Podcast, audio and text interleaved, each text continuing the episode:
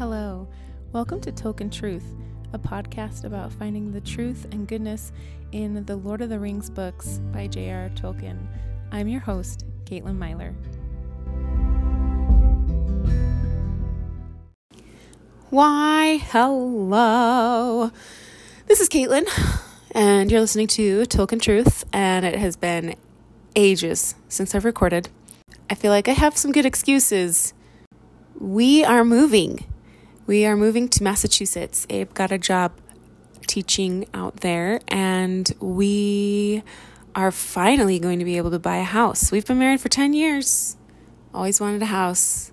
This is it. This is our final destination. Not really. We hope we have many more places to go.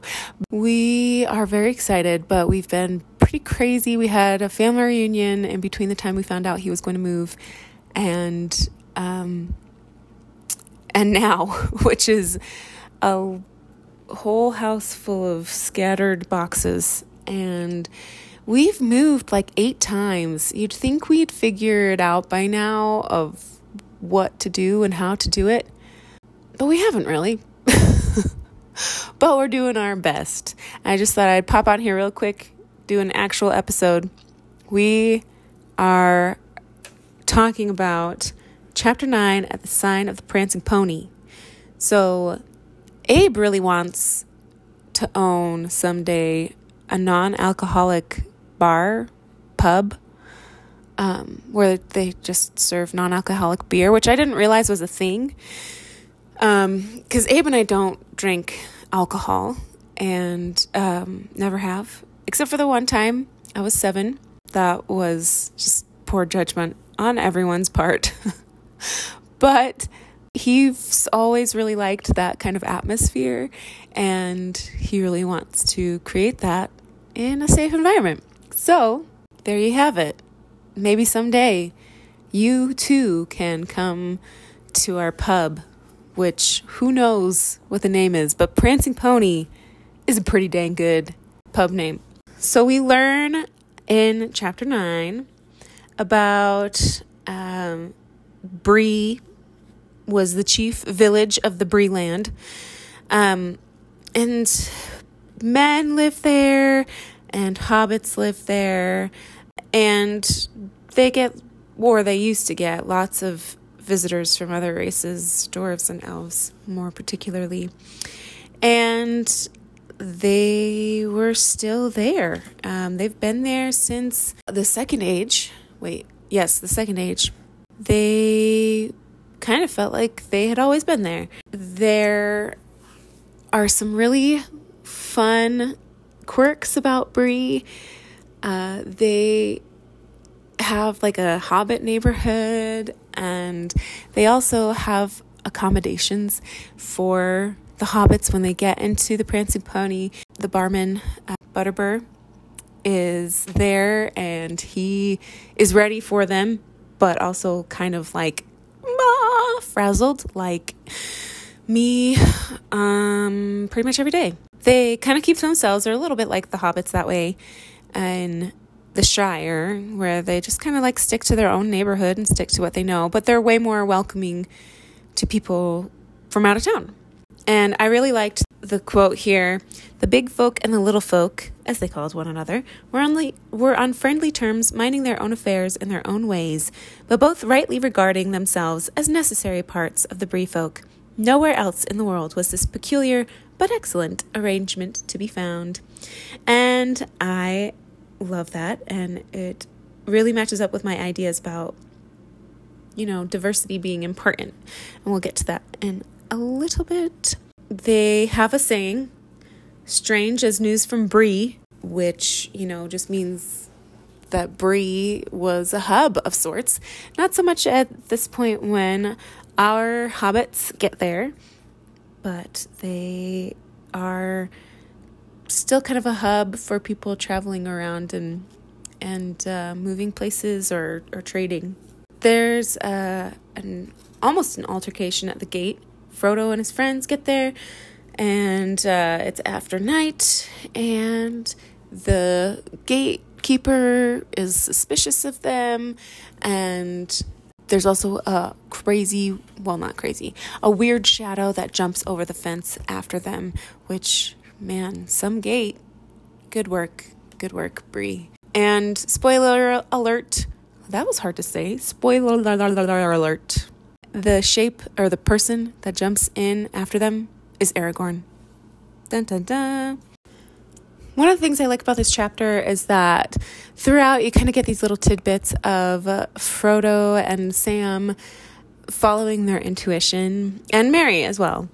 Um, so Frodo is kind of suspicious of the gatekeeper. Um, something about him made him uneasy.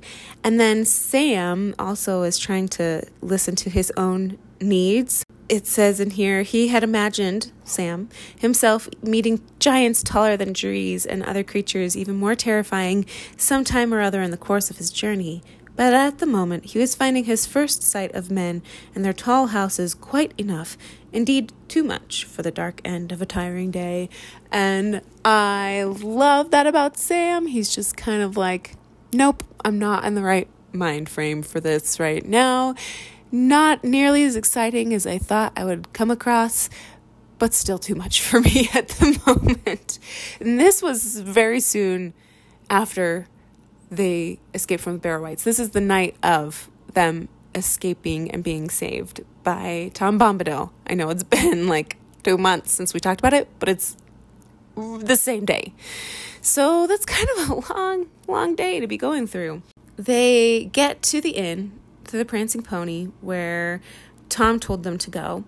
There, they meet the innkeeper, Barliman Butterbur, and he's just, like I said, kind of like me, always kind of losing track of what he's saying because there's someone else who's needing something or something else that he's just remembered.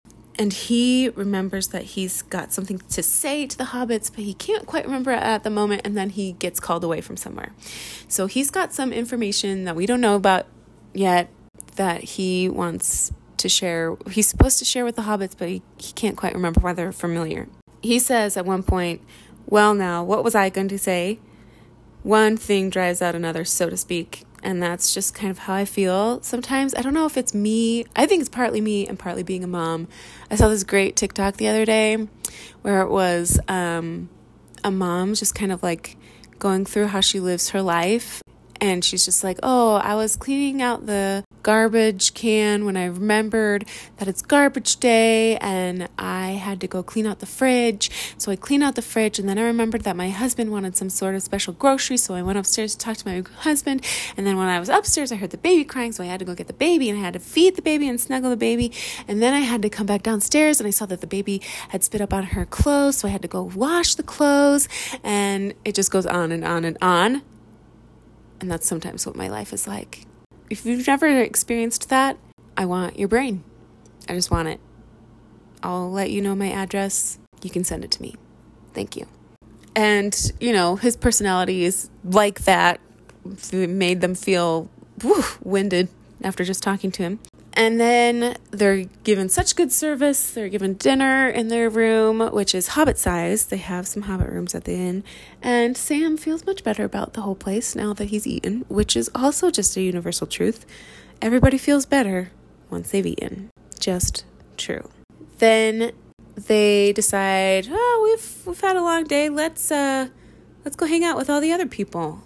And so Frodo, Sam, and Pippin I'll go into like the main entertaining area.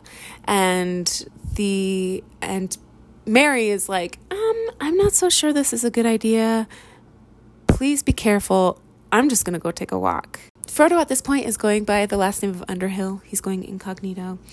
And they uh, go on out in the common room, and there are lots of other hobbits around because it's kind of, you know, a place for everybody in town to hang out. To kind of divert suspicious because suspicions because uh, hobbits from the Shire haven't been seen around in a long time. Not many people visit. They Frodo says he's writing a book about the Breelanders, and that's why he's there. And all of a sudden, he gets all this information. There are some people who are convinced that he's related to them with the last name Underhill. And they were kind of hanging out, talking, when Frodo notices that uh, there was a guy sitting in the corner um, who seemed to be listening pretty pretty intently to what they were saying. He uh, was clearly watching Frodo, and he looked kind of the worse for wear, kind of not beaten up, but weather beaten. Um, he asks Butterbur about him, and he says that's Strider. We don't really know anything about him, but he's kind of a weirdo. Oh, and funny you should ask about him. But then he never explains himself, and so he goes away. Frodo sees that Strider is looking at him again and decides to go over to him. And, you know, in some of the descriptions of the characters in the book, they don't always line up 100%, I think, with the characters or with the actors that they chose for the movies. But I just need you to listen to this and realize how almost 100% true this is. As Frodo drew near, he, uh, Strider, threw back his hood, showing a shaggy head of dark hair flecked with gray, and a pale, stern face, a pair, and in a pale, stern face, a pair of keen gray eyes. And that's so gray eyes are a sign usually of of the men that Aragorn is related to, descended from. And that's kind of the only thing that's not 100% Viggo Mortensen. Like, he has light blue eyes, not gray. I can't believe they picked him. Like, it just, man, he's perfect. He is so perfect. Okay, anyone who feels otherwise, meet me under the bleachers after school. Oh, not under the bleachers, uh, behind the dumpster. Under the bleachers is like risque, right? Like, that's a euphemism for something? Am I wrong about that? Anyways, so he meets Strider. He's kind of uncomfortable talking to Strider because he seems to know a lot about Frodo, and that's kind of annoying. Then he's sitting with Strider, they're just kind of awkwardly sitting there together when he hears Pippin telling the story of Bilbo's disappearance at his birthday party. And Frodo is like, What? You're not supposed to be talking about this sort of thing. They're going to know who we are. Um, you're going to let something slip. He was sure that people were going to connect Bilbo's disappearing to the ring. And that was going to be very, very bad. He wasn't sure what to do. And then Strider seems to notice that something's up and says, You better do something quick. So Frodo jumps up on the table and starts to talk and then he has no idea what to say. Kind of like me just then. But someone cries out for a song, and so he just starts to sing and dance on the table, which, gotta be honest, it's something I've always wanted to do. I think that would be awesome in the right situation. Don't know how often that kind of situation comes along, though. Let's be honest. Then he goes on to sing the song Bilbo wrote which is the spoon, the man in the moon and the spoon. Cow jumped over the moon. There we go. That's the one. Hey diddle diddle. That's the one. The cat and the fiddle. There we go. So then he goes out again because everybody loved the song and jumps around on the table and he had his hand in his pocket and all of a sudden the ring slips on his finger. Wah, wah, he disappears. Everyone's all upset that he's disappeared. It's very clear that he's just gone. He tries to play it off later, like, oh, here I am. I just crawled under the table and was so embarrassed, and nobody must have seen me. And now everyone's like, nah, that was magic. That's gross. Don't do that. So that was kind of, kind of creepy to the people. And uh, Butterbur's like, get on out of here, go to bed. So they head on out. But before they head on out, Strider and Butterbur separately say, Hey, I want to talk to you. Please let me come and speak to you in your rooms. It's pretty important. So Frodo's like, Oh man, we never should have gone to the common area. Now there are people who know that I can disappear. And oh, and after he disappeared, two guys in the town, one of them is a visitor and the other one is just kind of a no good guy in the town who likes to stir up a lot of trouble. They kind of look at each other slyly and then sneak on out the door. And we don't know exactly where they're going. Frodo is not happy. And that's it. That's the chapter. And I want to come back to the idea of knowing of knowing yourself. Here are my write out moments. We're going to try and go through these so I blubber blubber blabber as little as possible. First one, we see throughout the book or this chapter especially Frodo and Sam having uh, moments of intuition that they, I guess, don't follow exactly. It's not necessarily action oriented, but they listen to it, they acknowledge it. And that happens to me so often where I will ignore something where I'm like, I should probably bring the diaper bag. And then I tell myself, nah, we're going to be in the store for 10 minutes. I'm not going to want to change his diaper when we're in there, anyways. And then, you know, somebody sneezes all over themselves and could have really used a baby wipe at that moment. I could have listened to myself. It's comforting to know that I that I am more competent than I acknowledge most of the time, but also really frustrating that I've trained myself not to listen to it. So, first challenge is to when you hear those kind of little little nudges to do things, listen. And if you think it's a bad idea, ask yourself why it's a bad idea. And if it's because you think that it's like inconveniencing someone else or something, or it's going to take five seconds more, realize it's only going to take five seconds more and just go do the thing. The second thing that I loved, the second Write Out With Me challenge, is um, that quote I read earlier is both rightly regarding themselves as necessary parts of the Bree folk. Nowhere else in the world was this peculiar but excellent arrangement to be found.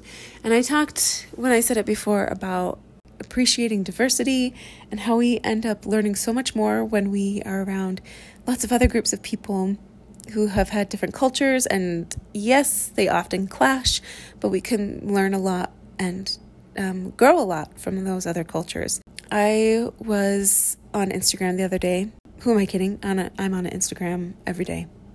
And there is someone I follow called, uh, whose account is the Jeffrey Marsh, and it's Jeffrey Marsh. They were talking about how, uh, what if you just went into a room and told yourself, I belong here, and just went with it whatever room you were walking into. And I I love that so much because we talk ourselves out of things so often. So Frodo's intuition, intuition in general, I think it's really easy to talk yourself out, out of it. But you can trust yourself and you can tell yourself, I belong here. Maybe it's a dangerous situation and you don't want to be there, and that's different. But if you're like, going into a room full of I don't know, you're going you're in high school or something and you're going into your cafeteria. You can say I belong here because you do actually. But it's also really uh, I tried it a couple of times and it was really relaxing. it was it was nice to not have to stress out about it so much. The third thing I want to say is realizing that people are not always what they seem. So uh, we know that Strider is Aragorn, and we know that he is like the best man in the world. He doesn't seem that way at first, just because he doesn't look like he's taking good care of himself. Um, and it's really just because he was traveling all around the country looking for Frodo, actually and has made kind of a mess of himself. Ugh, that happens so often. And it's good to be like, hey, that guy has a knife. I'm not going to go join him. And I've talked about this before about um, first impressions or judging people. But I hope that we can get to the point where we see someone who, or even ourselves, let's start with ourselves, seeing ourselves and telling ourselves, I don't look like the kind of person I want to hang out with. Well, maybe you don't. Maybe you do like want to take a shower. But also, you are a human being, so you belong, right? You are part of the world. You deserve to be treated like a human being. And I hope that you guys can try those all out and hope that you wish me luck on, on moving across the country with my children, flying by myself while Abe drives our stuff out. Whew, oh boy, it makes me nauseous just thinking about it. It's going to happen. And then it will be over, and we will have a house, which will be worth it. And when I get there, I'm going to tell myself that I belong there. Have a great week slash month slash however long it takes me to get back to you guys. Bye.